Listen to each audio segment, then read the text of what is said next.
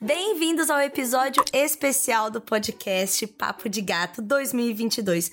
Depois de duas temporadas em áudio, nós temos esse aqui em áudio e também em vídeo para você que está nos assistindo aqui no canal do YouTube de Royal Canin. Eu sou a Carol Rocha. Eu sou mãe de uma criança, tutora de muitos gatinhos, de três gatinhos. Quem ouviu o podcast já sabe a história deles e estou com ela minha parceira, finalmente pertinho aqui, ao toque de uma mão. Priscila Rizelo, médica veterinária da Royal Canin. Ai, eu tô muito feliz a gente tá gravando esse episódio, Pri. Finalmente juntas, de verdade. Tulin, que prazer estar aqui com você, com as meninas também. Bem-vindas. Tô muito feliz, tava com muita saudade. E tô realizada de estar aqui com vocês ao vivo, finalmente. Nossa, finalmente. Nós estamos com duas convidadas, que é a Suelen, que é a tutora do Charlie, e que esteve no primeiro episódio da série Meu Gato no Vet, aqui no canal do YouTube de Royal Canin, e com a Vitória, que é a tutora do Bisnaguinha, Bisna, para as íntimas aqui, já, que esteve no terceiro episódio. E a gente trouxe elas pra gente fazer aquele papo que a gente gosta, né, Pri? Papo aqui de comadres, gateiras, é, ter essa troca, a troca da especialista, nós que somos as gateiras aqui. E do que, que a gente vai falar? É tão importante a gente entender os sinais dos nossos gatinhos, né? Ser responsável de fato, entender, né, o que é ser um tutor responsável, a importância de levar o gatinho no vet.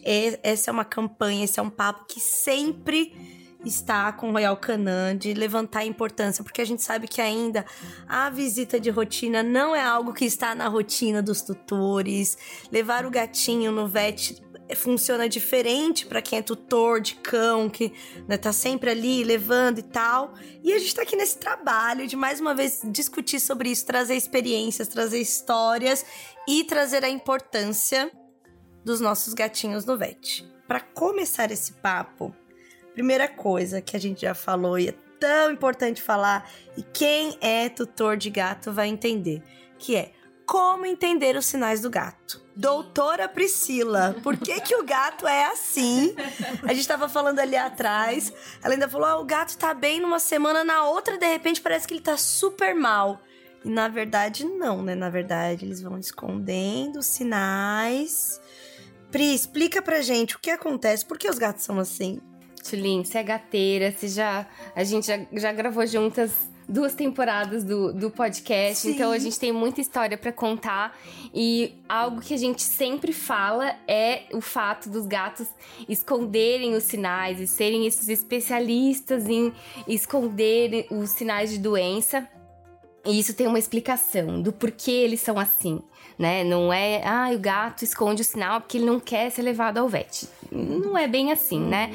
É, e, e pra gente entender o porquê os gatos se comportam dessa maneira, eu sempre gosto de traçar um paralelo com a história da domesticação do gato, o ancestral selvagem. Eu acho que quando a gente começa a entender o comportamento do ancestral do, do nosso gato doméstico, a gente consegue explicar muitas das coisas que, que acontecem com eles é, dentro da nossa casa. E esse é um dos pontos. Então, o gato ele tem esse comportamento de, de certa forma, esconder ou mascarar os sinais de doença, é, porque na natureza, o ancestral selvagem do gato, o, o, gato ele foi domesticado há menos de 10 mil anos. Se a gente pensar num horizonte de, de modificações genéticas, isso é muito, muito pouco, pouco tempo. ainda, né? Foi, foi ontem, uhum. né? Praticamente. Então, não, não foi um tempo suficiente para que o nosso gato mudasse, tivesse mudanças significativas em comparação com, com ancestral. E o ancestral do nosso gato, esse gato selvagem, ele é um ser solitário na natureza. Então, por ser solitário, diferente dos cães que tem uma matilha e a matilha consegue se proteger de possíveis predadores ou de possíveis agressores, o gato sozinho, ele não, não tem é, quem, quem lute junto com ele. Então, ele é o responsável pela própria segurança, pela própria é, saúde dele. Então, ele precisa sozinho se proteger de possíveis predadores, porque o gato ele é um, um predador, mas ele também é presa de animais maiores. Então, ele não pode demonstrar sinais de vulnerabilidade, porque senão ele se torna uma presa mais fácil. E ao mesmo tempo, o gato ele é um animal territorial. Então ele conquista um território que na natureza é um território bastante grande e dentro desse território todos os recursos chave para a sobrevivência dele estão ali dentro, que é onde ele caça, onde ele obtém o alimento, onde ele faz as eliminações, as necessidades, onde ele descansa, onde muitas vezes ele encontra um parceiro sexual, né, na natureza. Uhum. Então tudo acontece ali dentro daquele território. E o gato não quer deixar outros gatos oponentes dominarem aquele território. Se ele demonstra sinais de fraqueza, sinais de doença, outros gatos mais facilmente podem tomar aquele território. Então, por isso que ele não pode demonstrar sinais de fraqueza, sinais de doença, para não ser predado e para não perder o domínio daquele território.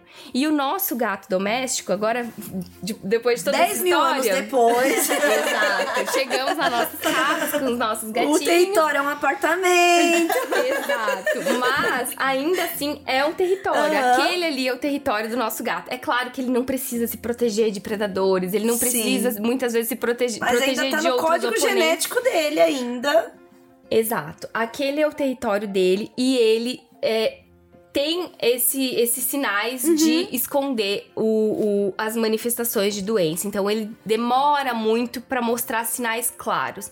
Geralmente, quando um sinal claro fica visível para os tutores, essa doença ela já se iniciou há algum tempo, que foi o que a Vitória falou ali uhum. atrás pra gente, né? Que você comentou que quando a gente observa, muitas vezes parece ser de uma hora para outra, mas isso geralmente se inicia é, um bom tempo antes.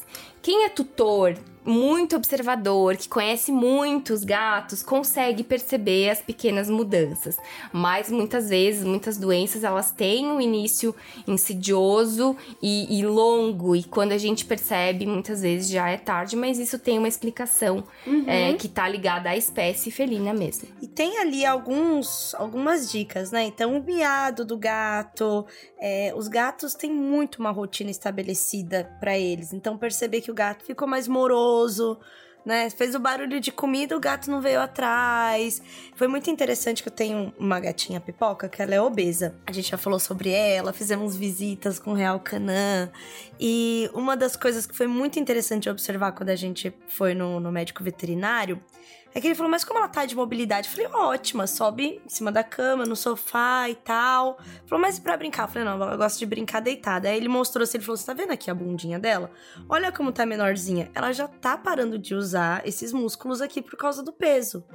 E aí, quando ele falou eu falei, é verdade. Tinha um lugar do sofá que é mais alto que não é mais o que ela sobe. Ela sobe no primeiro sabe? É, eu troquei a cama por uma cama maior e ela não fica mais tanto tempo em cima da cama, ela fica mais no sofá que é mais baixo.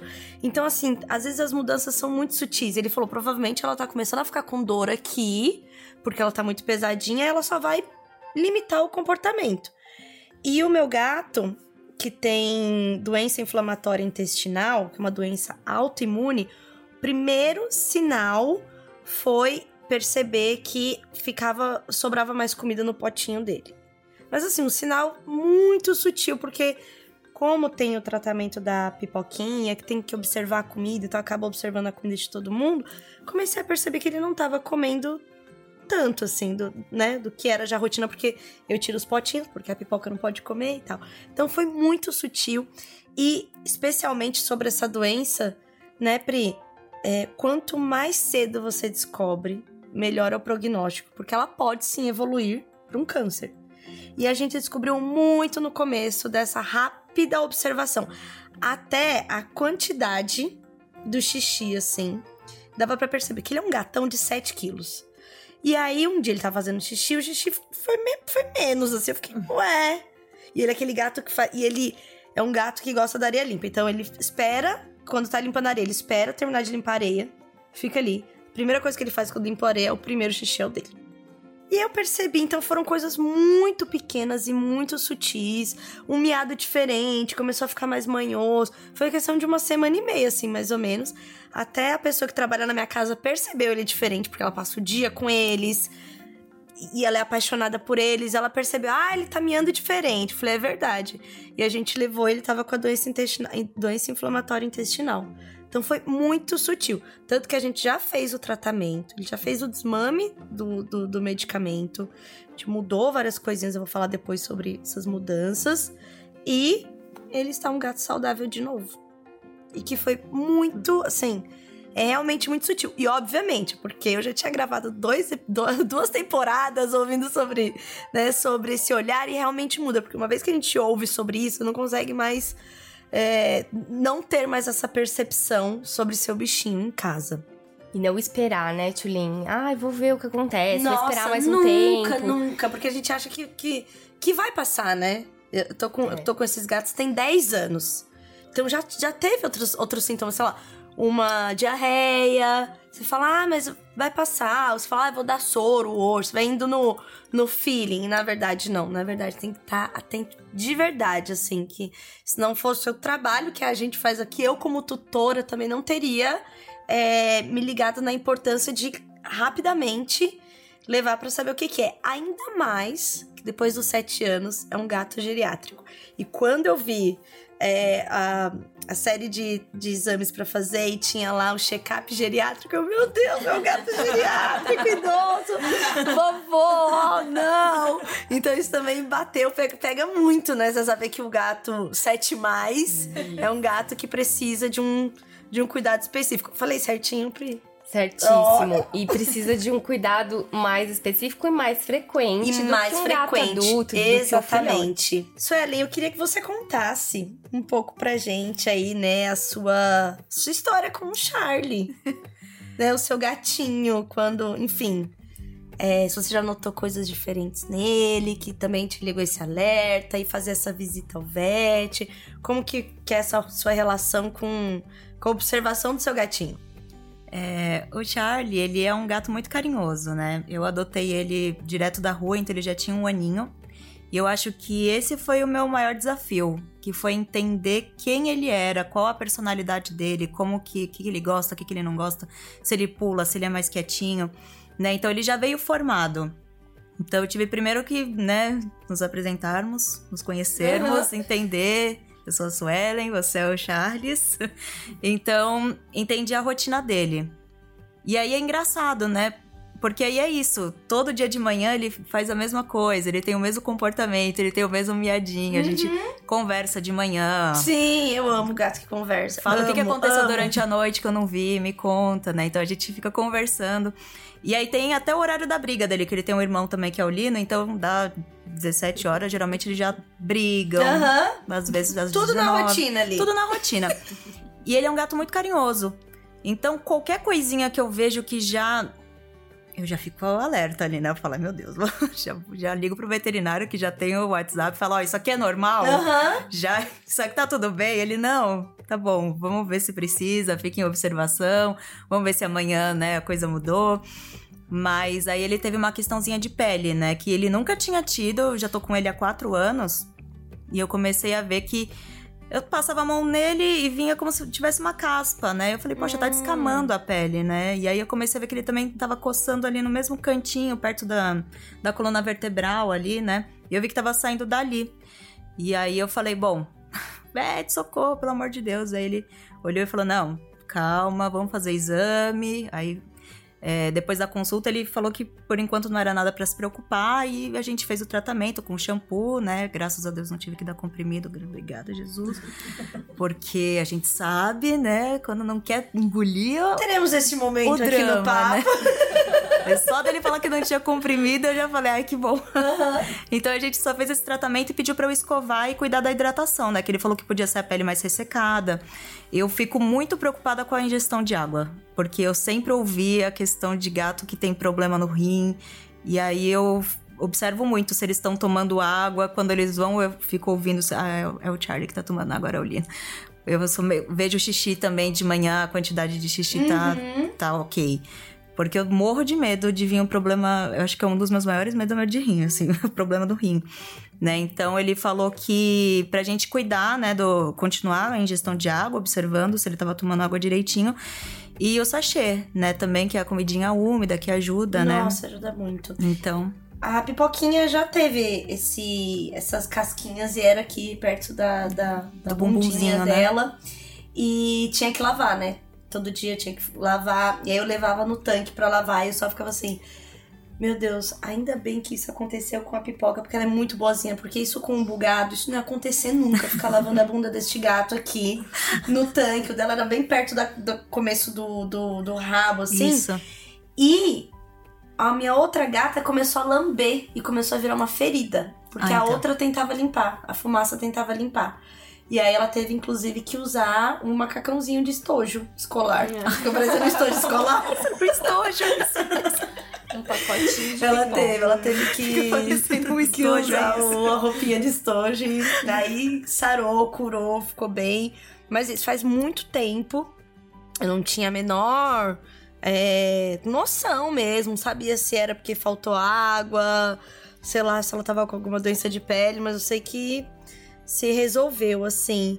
E você, Vitória, me conta os sinais do Bisnaguinha, que é um gatinho surdo, né? Quero muito entender. Quando você adotou, você já sabia que ele era surdo? Não, eu, eu nem, nem eu sabia e nem a ONG que facilitou a adoção, né? Na verdade, eu não ia adotar o Bisnaguinha, eu fui lá buscar outro gato, que já tava, que foi castrado, tudo pra eu ir buscar.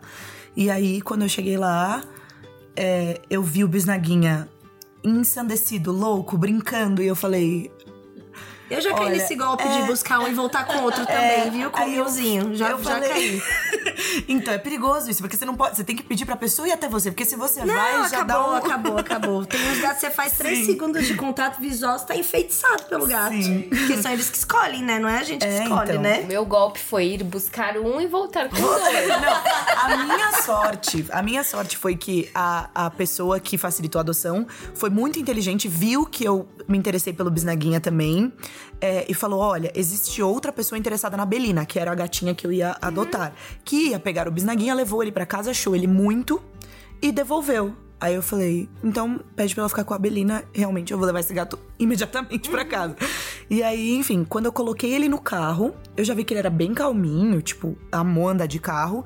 A gente parou no posto de gasolina e uma moto daquelas gigantes, barulhentas, passou do lado. Até eu assustei, eu fiz. E ele ficou encantado com a moto. E a moto fazendo barulho do lado.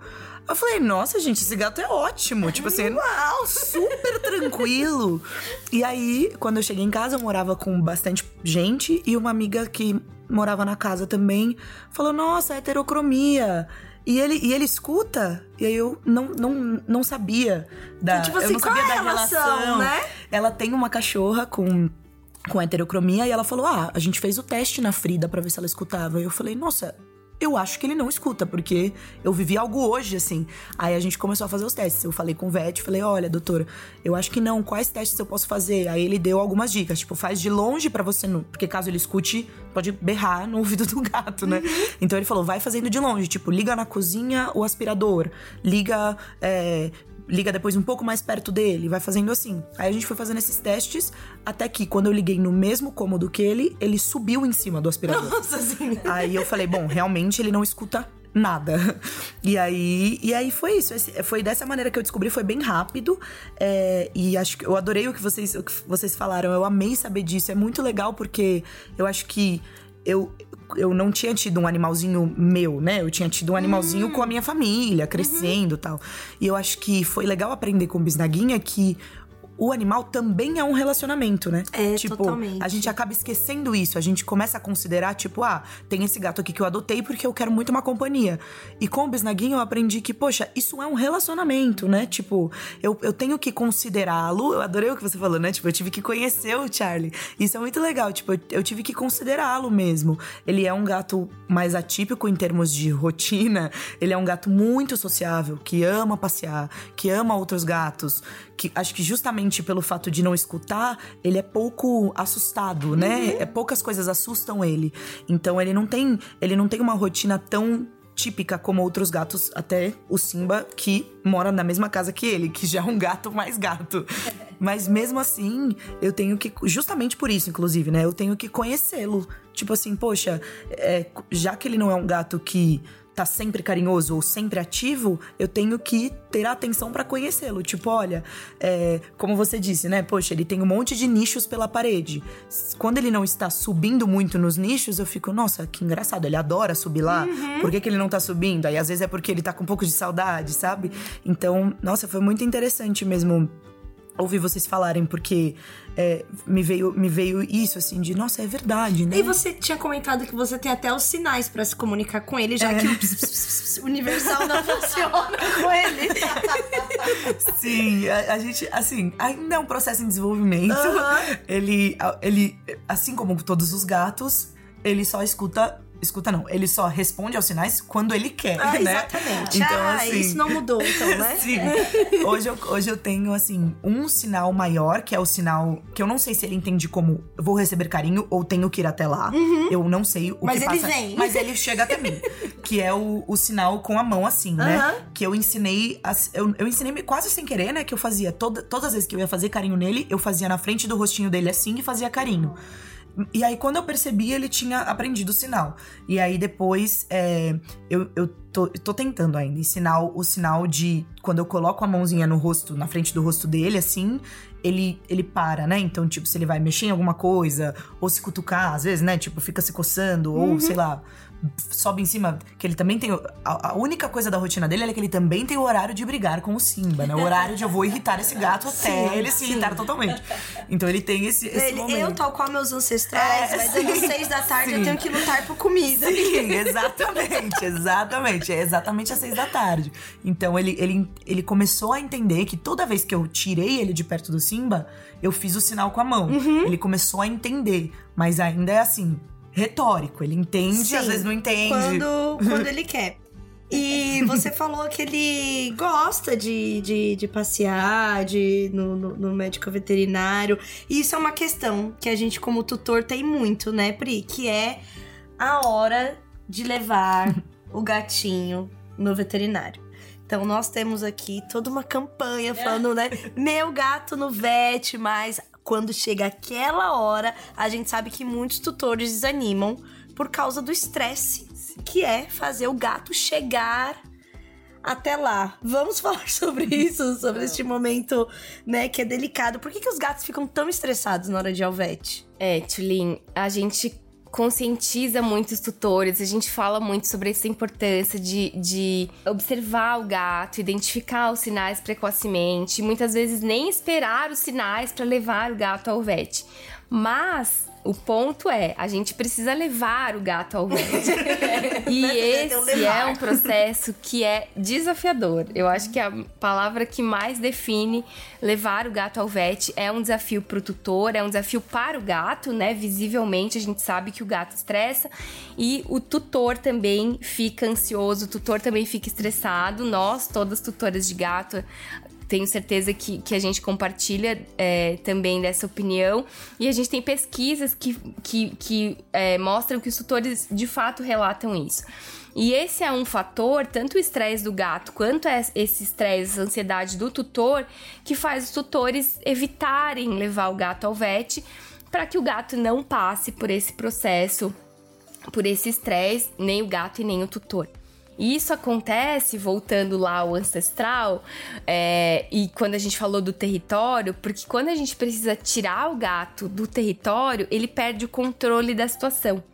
Então, ele fora do controle daquele território, ele perde a sensação de segurança que é necessária para o bem-estar do gato, e isso é o que torna a, a ida ao vet ou qualquer saída de casa é, para o gato bastante estressante além da gente simplesmente tirar ele do território, que já é muito estressante, a gente coloca ele numa caixa de transporte que muitos gatos não são adaptados, então ele se vê ali num local fechado, onde ele não consegue se esconder para se proteger, é, sem rota de saída, então ele se sente muito vulnerável. A gente coloca ele no carro, que é cheio de estímulos, barulho, som, é, cheiros, cheiros né? estranhos. Né? Então, isso tudo é muito aversivo. O gato chega na clínica, então também é um local desconhecido, que tem odores de outros animais. Dependendo da clínica, tem outros animais na sala de espera, muitas vezes tem cães ali. Ele vai ser manipulado por pessoas que ele não conhece, vai encontrar é, situações com que ele não conhece, vai ser manuseado. Então, tudo isso é muito, muito estressante. E se o gato estiver doente, se ele estiver se sentindo mal, isso é ainda mais desagradável. Então, por isso que é tão estressante o gato sair de casa, é tão desafiador a gente levar o gato ao vet. Isso tudo é uma resposta à própria natureza dele, que é ser retirado do território e perder esse senso de controle que ele tem. Mas a gente tem formas, né, de reverter essa situação e fazer isso tudo ficar bem mais agradável. Temos as raras exceções, os bisnaguinhas da vida. Temos inclusive os gatos que são muito exploradores, né, que curtem mesmo, que querem, aí tem o incentivo de colocar uma coleirinha adequada para que eles possam explorar e tal, mas no geral do que a gente conhece do comportamento é meio difícil. Você disse que o bisnaguinha tem o irmão dele. É, ele tem o Simba, que é o exato oposto dele, assim. O Simba é um gato de 5 anos que é que assim, se ele pudesse ficar dentro de um armário, dentro do armário, dentro de casa, ele passaria Lá o dia inteiro ele. lá, assim. e ele também não, ele não, tipo assim, ele gosta de visitas, é, mas, mas se vem muita gente, ele já fica dentro do quarto, dentro do armário. Ele, é, ele é muito, ele é pouco expressivo, ele é um pouco mais é, recluso, tal. Ele é um gato muito carinhoso, mas assim, eu consigo ver o quanto ele, é, é, ele não não bate com o Bisna nessa, nessa, nessa relação, né? Mesmo assim, o Bisnaguinha é explorador, ele gosta de sair, mas ele demora também a se, a se adaptar, né? Então, tipo Ah, assim, quando eu claro. coloco ele no carro, se eu, se eu só coloco ele dentro do carro, ele fica meio. Então, assim, primeiro eu apresento a coleira, apresento a caixinha. Quando eu apresento a caixinha, o Simba já sumiu totalmente, ele já não está mais no ambiente. É, o Bisnaguinha gosta da caixinha, então o que a gente fez, na verdade, foi. de- a- quando a gente vai sair, a gente deixa a caixinha na sala um dia antes. O Bisnaguinha já dorme dentro da caixa no dia anterior. O Simba não. O Simba fica meio. Meu Deus, mas Ele já entendeu como um, como um alerta, um é. aqui, hein? É, mas ele já fica mais ambientado. Então, assim, é, como ela disse, né? Mesmo o Bisnaguinha, que é um gato sociável, ele também apresenta desconfortos, né? Claro, quando ele chega no lugar, ele, tipo assim, ele tem que primeiro cheirar, olhar tudo, cheirar todo mundo. Depois ele deita, senta, fica tranquilo tal. É, já o Simba não gosta, assim, ele não gosta de ser retirado de casa. É, já aconteceu de, tipo assim, o Bisnaguinha abrir a porta do apartamento e fugir pro hall e a gente ter que buscar ele rápido e o Simba ficar na porta, tipo. Cara, eu você nunca tá vou muito sair doido. daqui. Que isso, É, cara? e, e, e o Simba, tipo assim, eu nunca vou sair daqui. então, então tem, tem certas adaptações, tem bastante diferença, mas, mas claro que, justamente por ser um felino, Uhum. ele também tem essas adaptações. Mas eles são totalmente opostos. E, e com você, Suelen, você lembra como foi, assim, a primeira ida ao vet com, com os gatos? Não tem como esquecer. É, exatamente. Ainda mais quando eu peguei o Charlie, eu peguei ele três bebezinhos, né? Que é um que ficou comigo e dois que Sim, estão com a minha mãe. eu vi no vídeo que você viu a foto de viu a foto de todos, falou, manda, Mas pode mandar todos. dois ali? Não tem como, não eu tem não podia como. separar. Eu falei, é quatro e eu vou ver o que, que eu faço com dois. Onde dois são come meus, um, dois come eu- quatro, né? A vida da gateira é isso. E aí foi isso. Então, a, a primeira vet, eu pedi pra ela ir a domicílio. Porque eu achei que era também era um território ainda desconhecido Uhum, pra mim, né? Então ela foi, fez uma avaliação geral, né? Olhou que eles estavam bem de saúde e tudo. E foi isso, mas depois que eu tive que castrar em seguida, né? E essa foi a ida oficial. E aí. Com os quatro. Levei um de cada vez pra eu também não, não estressar tanto. Uhum. Mas é isso, aí tem a questão do cheiro, né? Então um vai, aí ele já voltou com cheiro, aí todo mundo briga. Sim. Nossa, foi horrível. Eu fiquei com uma dó e eu não sabia controlar. Eu falava, para de brigar, ninguém parava, era a noite inteira. eu me eles vão se matar, eu sou pequenos, não vai dar certo isso. É, desestabiliza um pouco ali a harmonia do grupo, né? E eu queria complementar, é, que é isso que você falou, que alguns gatos vão melhor, né, nesse processo, mas nada disso é por acaso. Isso existe um processo, tanto um gato que tem um temperamento mais amigável, mais sociável, gatos que foram bem socializados, que tiveram boas experiências durante ali as primeiras semanas de vida, tiveram contatos positivos com pessoas, muitas vezes saíram de casa e tiveram uma experiência positiva e o treinamento, treinamento com a caixa de transporte, gatos que são acostumados a sair, então tudo isso tem um papel muito importante nesses gatos que, que lidam melhor com isso. São poucos, mas acontece, mas não é por acaso. A gente tem como uhum. trabalhar para que isso aconteça de forma mais natural, que sejam os, os tipo bisnaguinha. Pri, a gente também tem algumas dicas, né, para tornar essa ida mais tranquila, mais suave, menos estressante. Você falou sobre é, essa caixinha, né, que você deixa um dia antes. E aí nas dicas a gente descobriu que assim a caixinha pode fazer parte da decoração da casa, Olha, que, que vai ficar bem menos estressante. Lá em casa eu tive que fazer esse processo também, porque o meu gato desconfiado, danado, bugado, é, era muito estressante. Outra coisa que eu aprendi com com com o nosso podcast também é a caixa que abre por cima e não só a caixa que abre na frente, né? Tem as caixinhas que não tem uma diferença absurda de preço. Às vezes a pessoa fica preocupada, ai, nossa, mas é uma caixa. Não, uma caixa que abre por cima. Então, quando chega lá na visita, não tem que tirar o gato, então dali já abre. É, lá em casa a caixinha fica aberta, essa parte de cima, porque aí eles entram e tal, e, e ficam, porque a portinha não fica abrindo e fechando e tal. É, então vamos, vamos dar essas dicas para as, para as nossas tutoras. Então, acho que é isso. Escolher uma, uma caixa transportadora, né, adaptada. Essa que abre por cima é muito bom. Deixar, assim, ó, parte da decoração.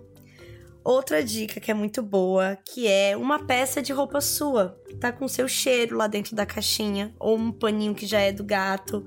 Porque aí já tornam, né, essa parte do olfato, ele já tá mais familiarizado. Às vezes é um brinquedinho também, se é gato quer mais um brinquedinho também. Tem alguns produtos, né, como feromônios felinos para dar aquela borrifada também meia horinha antes. Então isso já para a parte do transporte já deu uma ajuda, né?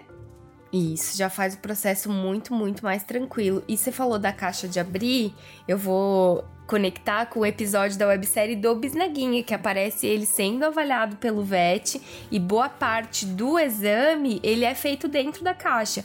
A caixa aberta uhum. e ele ali super tranquilo e o VET consegue fazer boa parte do exame simplesmente retirando a tampa da caixa. É, porque tem gatinho que não vai explorar o consultório, tem gatinho que vai sair, vai dar aquela explorada, né? A minha pipoca é aqui, ai, tal. É, o bugado fica muito tempo na caixa e depois que ele vai, e aí ele fica miando alto, acho que tentando falar com alguém, falando, poxa, cara, que isso? Você tá pedindo socorro? Que isso? Sabe? É, colocando, então já temos a caixa, preparamos aí. É, a visita no VET começa muito antes da visita ao VET. Então, né, tem esse preparo da casa e tal. É, colocando o gato na caixa comidinhas funcionam como o velho truque de levar o gatinho para dentro da caixa na hora de. Chegou o momento, né? E quando o gato está muito ansioso, tem essa dica, Pri, que eu quero que você me ajude a ilustrar. Que é colocar a caixa em um canto, de pé, segurar as patinhas do gato e colocar ele de costas. É tipo colocar ele como num bolso. É isso. Isso. Então coloca a caixinha num canto para ele, né, para diminuir esse espaço dele e coloca o gatinho assim. Então a gente encaixa o gato. Bolso de gato. é isso, né? Isso. Eu amo que agora a gente tem vídeo para poder explicar isso no podcast a gente já tá. Não, porque aí você Exatamente. A melhor dica é adaptar o gato à caixa e fazer Sim. o treinamento para que ele entre sozinho. Então, isso é um processo que inicia desde muito cedo e que vai ajudar, vai ter um impacto positivo na vida do gato, na rotina da vida dele toda de cuidados veterinários. Da nossa de tutora que fica menos Com estressada, né? certeza. né? Porque é um é estresse que, que vira uma bola de neve. Você estressa, é. o gato sente que você tá estressado e você percebeu o gato Isso. estressado e É isso mesmo. E esse uso do alimento, ele pode ser feito no treinamento, porque aí no dia do VET, às vezes o gato precisa chegar lá em jejum, vai fazer algum exame. Hum, ele já tá tão acostumado e aquilo ali é tão positivo que você simplesmente posiciona ele ali, ele já vai entrar porque aquilo ali é um lugar seguro para ele. Caso o gato não seja adaptado não tenha tido boas experiências, a gente pode lançar mão dessa outra técnica, que é colocar a caixa de transporte em pé, num canto para facilitar, para deixar ela mais estável, uhum. e a gente coloca o gato de costas para evitar que ele trave ali na porta, sim, que aí é, começa aquele processo que a partir dali tudo que acontecer vai ser negativo uhum. e aí não é legal, nem pro gato, nem pro, pro tutor e nem pro, pro médico veterinário. Uhum. E outra, outra coisa que pode facilitar é enrolar o gato num cobertor, porque aí a gente restringe os movimentos das patinhas, né, para que ele não trave ali e coloque ele de costas na caixinha e feche a porta. É uma forma é, menos traumática, digamos uhum. assim, de colocar o gato na caixa quando o gato não é adaptado à caixa de transporte. E aí depois daquilo é óbvio que esse treinamento ele pode e deve ser feito sempre. Nunca é tarde pra gente fazer e acostumar o gato com a caixa de transporte. É o famoso temaki de gato, que a gente também temaki usa aí para medicação. O burrito. o burrito de gato. É, o burrito, né? Do burrito. É, Muito bom. É, também tem algumas outras dicas, né?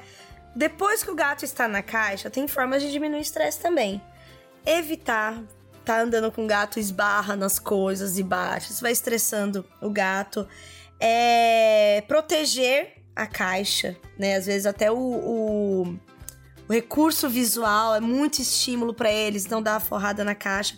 Quando está no carro, é, a gente falou sobre isso, que é uma dica que é colocar no banco de trás do passageiro, é, é, naquele vãozinho que ficaria as pernas de quem tá sentado atrás, o chãozinho, para poder ficar firme. Ou então, se tá em cima, passar o cinto de segurança para essa caixa não ficar uhum. indo para lá e para cá e também cobrir para ser menos estímulo, né?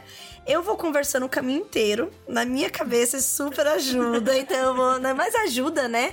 Conversando, falando, acalmando, uma voz mais calma, menos estressante, né? Conversando ali com ele. É, e aí a gente entra num lugar que é a própria clínica veterinária, porque ela também vai fazer muita diferença, que é quando este gato chega no local.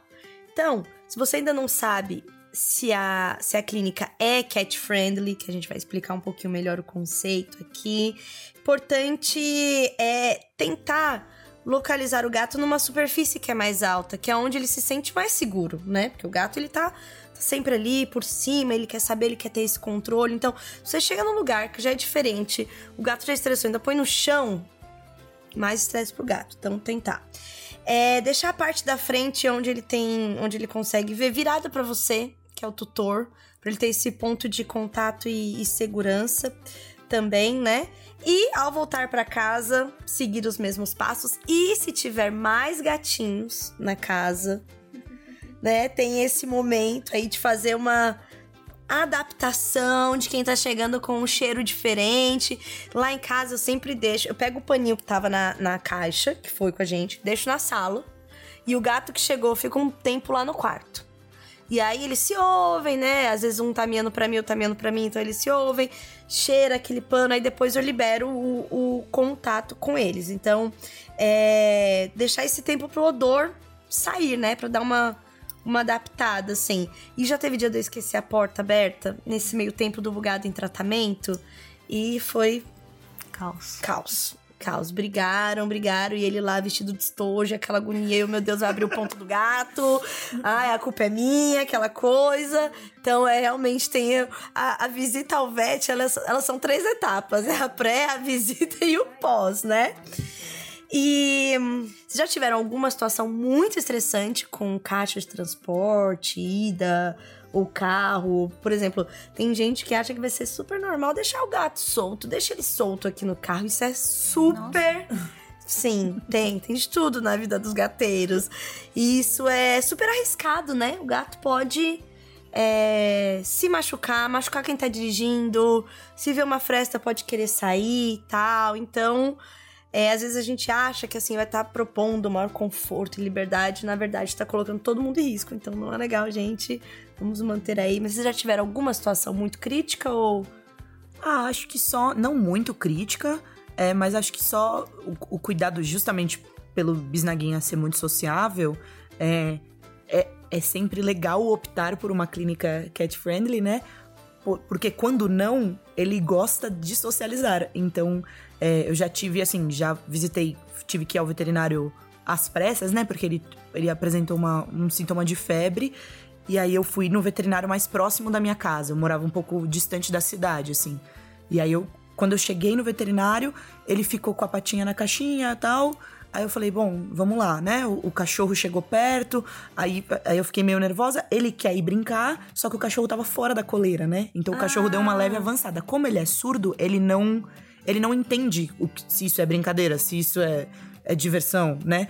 Então eu acho que esse é um cuidado que eu tenho que tomar com o bisnaguinha, assim, até passeando mesmo, né? Uhum. Tipo, é, a gente passeia dentro do condomínio, né? Não são extraordinários os passeios. É tipo assim, no, na, no jardinzinho do condomínio. Ainda tá no é, território, né? Mas ele gosta muito de grama, né? Então, também às vezes a gente tá passeando no condomínio, aí vem algum cachorro, ele sempre quer ir brincar. Só que é isso, né? Por ele ser surdo e até com o Simba mesmo, Tá, às vezes eu tenho que tirá-lo da situação, porque às vezes o Simba tá, tá fazendo barulho, tá. Eu não, eu não, não é rosnando que se fala, né? Ele tá. Uma comunicação. Isso, ele tá comunicando que não tá gostando. tipo assim, às vezes o bisnaguinha tá lambendo o Simba e, e, e o Simba tá tipo assim. Resmungando. É, aí eu tenho que ter esse cuidado de, tipo, eu tirá-lo de lá para não estressar o Simba, estressar todo mundo e, e o bisnaguinha não tomar uma paulada do nada, porque na cabeça dele é, é, já aconteceu, né? Dele tá dando carinho e do nada ele tomou um tapa. Tipo, então tem que, eu tenho que tirá-lo porque ele não escuta. Então acho que esse é o maior cuidado que eu tenho que ter com ele, assim. É, de, de tirá-lo das situações que eu sei que ele não tá percebendo que tá desconfortável, entendeu? Porque ele, enfim. Não, não percebe esses sinais sonoros, né? Dos outros gatinhos e dos, dos outros animais, né? É, eu acho que o Charlie, ele é mais pesado, né? Então, eu coloco ele, ele não tem muito o que fazer. O Lino, eu chamo, eu chamo ele de um gato líquido, né? Porque se eu vacilo... Gato em guia. É, é gato em guia. eu tenho que ter muita certeza que a porta tá fechada, porque já aconteceu de eu achar que eu fechei, quando eu ver a cabeça dele tá pra fora, assim, meu, como que se abriu? não sei, não sei. Ele, ele é mágico. Eu chamo ele de eu, eu, chamo ele de Houdini, ele faz umas coisas. Eu falo, meu, como que você faz isso, cara? Tipo, ele entra nos espaços que eu. Então eu tenho que ter muito cuidado de fechar a caixa. O, o Charlie, ele é um pouco mais bocozinho nessa parte. Então ele fica assustadinho miando, mas ele não vai tentar sair. O Lino, ele vai tentar escapar. Então tem que ter muita atenção muita. e aí entender até a segurança da caixinha mesmo, né? Exato. né? Eu já, já tive caixinhas que abriram, assim. É. Então tem que prestar muita atenção. Pri, a gente deu aqui um spoiler falando sobre é, clínica cat friendly. Eu queria que você explicasse o que é esse conceito, como nasceu e como isso faz diferença na paz do gato e do tutor que está lá tentando chegar ao vet com o seu bichinho. Faz toda a diferença. A gente falou do quão é importante minimizar o estresse da ida ao vet, mas a experiência na clínica, ela precisa fazer parte desse pacote de experiências positivas. Então isso faz toda a diferença. A gente tem clínicas que são chamadas clínicas cat friendly ou clínicas amigáveis aos gatos, né? Esse, esses termos eles podem ser usados para definir locais e, e profissionais também que adotam práticas mais amigáveis, mais gentis e que entendem a espé entendem o gato, esse, todos esses comportamentos ligados à espécie e adaptam tanto o espaço da clínica para atender as necessidades dessa espécie, mas também adaptam a forma como os profissionais abordam esse, esse paciente felino. Então, todos os profissionais eles têm um treinamento específico, eles conhecem o, o gato como espécie, a linguagem corporal.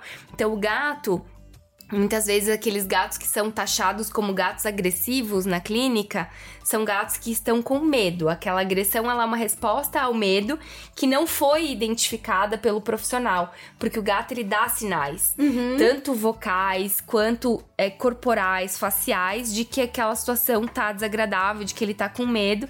E a primeira resposta do gato vai querer, vai ser se esconder, fugir daquela situação.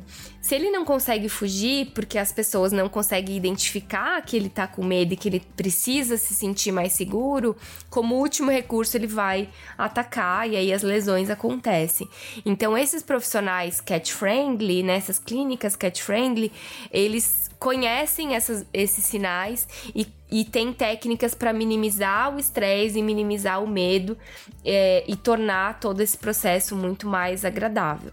Então, as clínicas cat friendly elas são esse conjunto tanto das adaptações físicas da clínica que é o que você comentou, de não colocar a caixa no chão uhum. para minimizar o contato com odores desconhecidos, minimizar o contato com outros animais, principalmente com cães. Então, a sala de espera ser dedicada para os gatos, o consultório preparado para só para atender gatos, todo um manejo de odores é, e a forma como o profissional é, examina, como esse profissional identifica todos os sinais que esse gato tá, tá demonstrando. E os tutores eles podem buscar por essas clínicas cat friendly. Existem atualmente certificações que, que demonstram que essa clínica e que esses profissionais que trabalham é, nesses locais que eles adotam essas práticas. Então é possível hoje que os tutores busquem por esses locais que com certeza são profissionais especializados e profissionais muito mais aptos a, a lidarem com a espécie felina e, e para prestarem todos os cuidados que a espécie é, precisa e merece, né? É, é uma, quando são necessários é, contenções, contenções muito mais gentis, sem o uso da força, sem o uso daquelas técnicas, naquele famoso pegar pelo, pelo pescoço, isso é totalmente condenado, né, pelas sociedades uhum. internacionais, pelas associações de medicina felina. Então existem técnicas que são muito menos é, invasivas, é, invasivas né? É, e, e, muito é, é, mais tranquilas para minimizar o estresse e o medo. Então, é, vale muito a pena. A experiência é muito legal. Acho que até a Vitória pode é, contar, né? A, é, a, gente viu no, no, episódio dela também a experiência na clínica Cat Friendly. E, e isso contribui para que o, o tutor volte mais vezes com esse gato na clínica e, com, e acaba impactando a saúde do gato, porque ele vai receber melhores cuidados e mais frequentes também. Inclusive, no site da campanha Meu Gato no VET, você consegue encontrar lá uma lista com as clínicas que têm esses profissionais, né? Que tem essa certificação para facilitar para você chegar no VET com o seu gato, tudo certinho. É, eu também tive a experiência de uma clínica cat friendly depois de estar tá fazendo o programa. E foi muito diferente, principalmente pro meu gato, que tem essa doença autoimune, que é, né, que o estresse é sim um fator muito.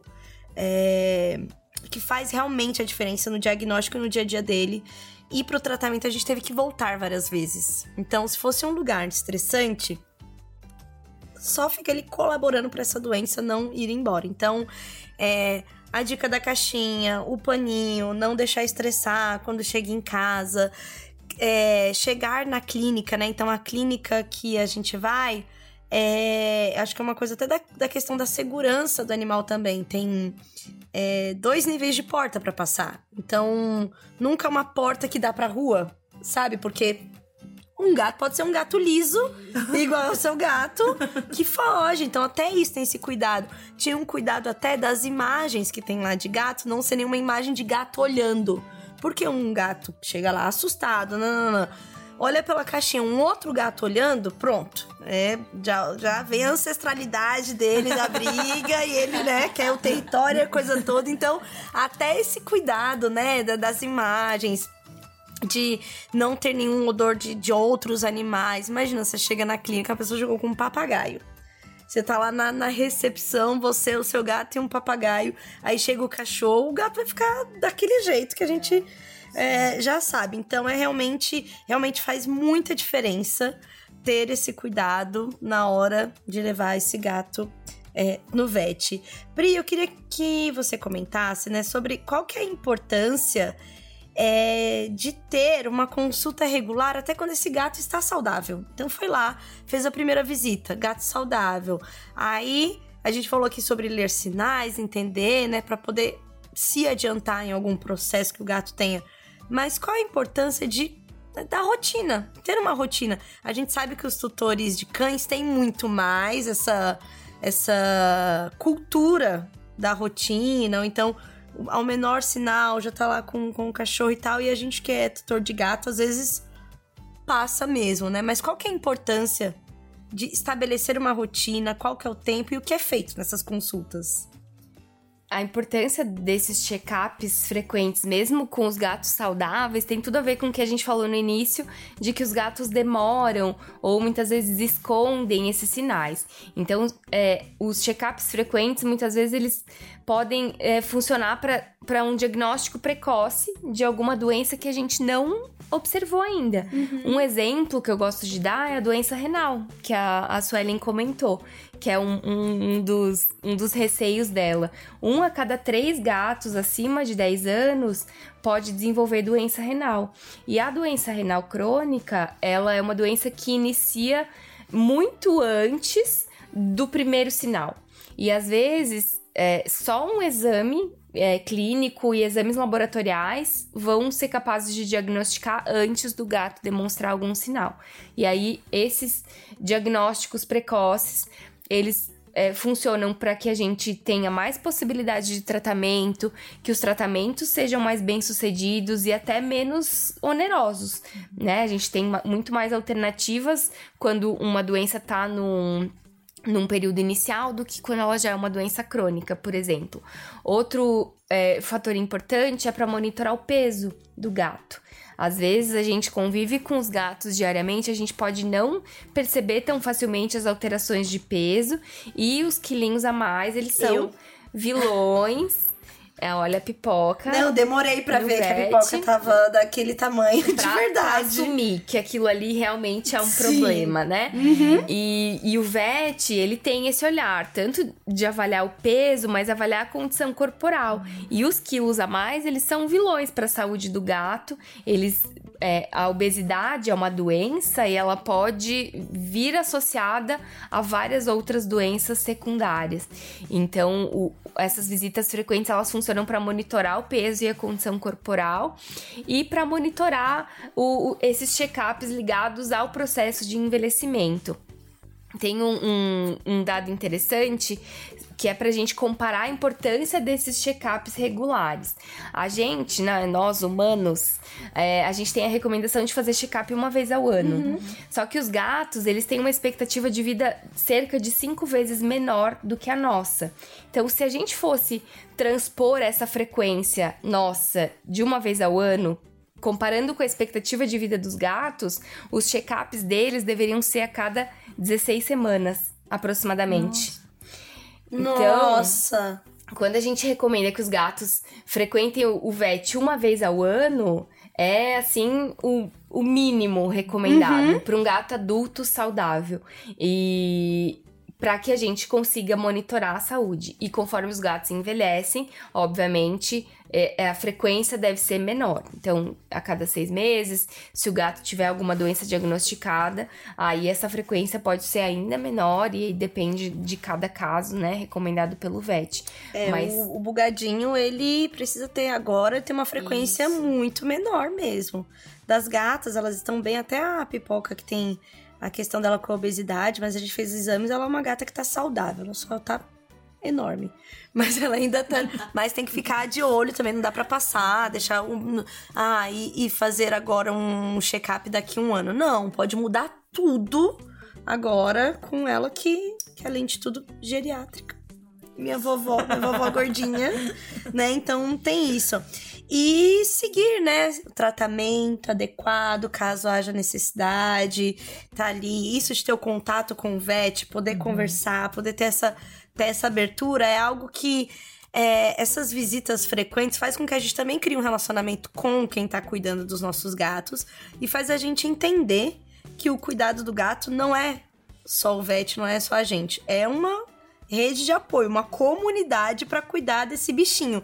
E a importância da alimentação, né? Entender ali. É, às vezes a gente acha que o gato não quer mais tal tipo de comida, né? Quer oferecer outras coisas e tal. E muitas vezes, né, é, Pri, o tratamento vai vir com a alimentação. Minha gata fez um tratamento para perder aí algumas gramas, porque a gente sabe que é difícil, a gente falou no episódio, é realmente difícil, né? Então ela fez um, um, um tratamento com, com é, uma alimentação específica para obesidade. O bugado só está bem como está hoje, com certeza tem muito a ver com a alimentação que agora também é adequada, que é a gastrointestinal, é o canã, todos eles estão comendo. Então todo mundo com com os intestinos funcionando perfeitamente, né? Só a, a, pipoca que tem que dar uma segurada na, na, porção dela e tal. Mas isso é algo que também a gente precisa acompanhar com o VET, né? A alimentação. Né? Até para desfazer alguns mitos, como por exemplo, que a, a, a, alimentação molhada era mais calórica e que poderia, né? E não, na verdade a gente sabe que ela é muito importante, ainda mais para hidratação que a gente já falou aqui. Então, tudo isso é no relacionamento com o VET, é nas conversas, é nas trocas, é também com o que o VET está sabendo de.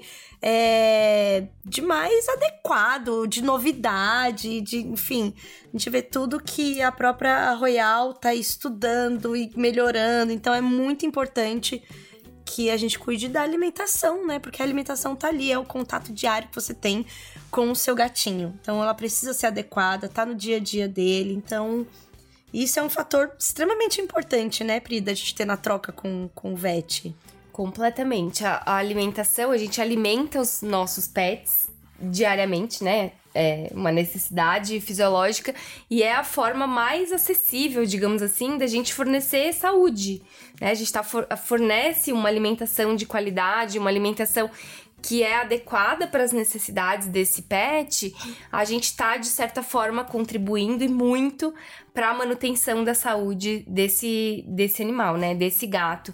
E quando a gente tem alguns possíveis tratamentos, como você citou a pipoca, o, o bugado, o Charlie, né? Quando ele fez o tratamento para aquele probleminha de pele. Então a nutrição ela também pode ter um papel coadjuvante nos tratamentos uhum. de algumas doenças. E aí quem vai dizer é, qual é o alimento adequado, qual é a porção adequada, qual que é o peso ideal para esse gatinho, qual que é a principal necessidade desse gatinho, é o VET nessas consultas. E essas consultas frequentes, elas são legais para que o VET e que pro, pro tutor também, para que tenha um histórico do gatinho, né? uhum. né? Cada gatinho é único e ninguém conhece mais os nossos gatos do que a gente mesmo.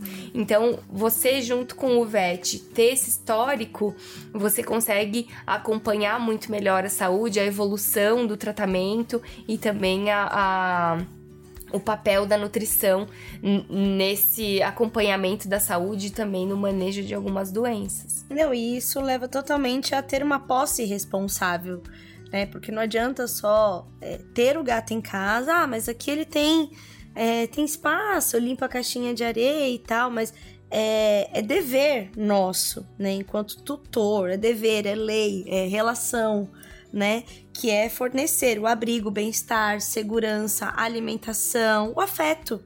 Né? Então, isso é parte do, da gente se entender de fato como tutores responsáveis e dar uma vida digna e feliz para esses bichinhos que são tão importantes pra gente, né? Nos últimos dois anos a gente sabe como foi difícil para muitas pessoas estarem sozinhas em casa, em isolamento, e a gente sabe o papel fundamental que eles tiveram, né? A gente comemorou que mais gatos estavam sendo adotados, mais bichinhos em geral estavam sendo adotados.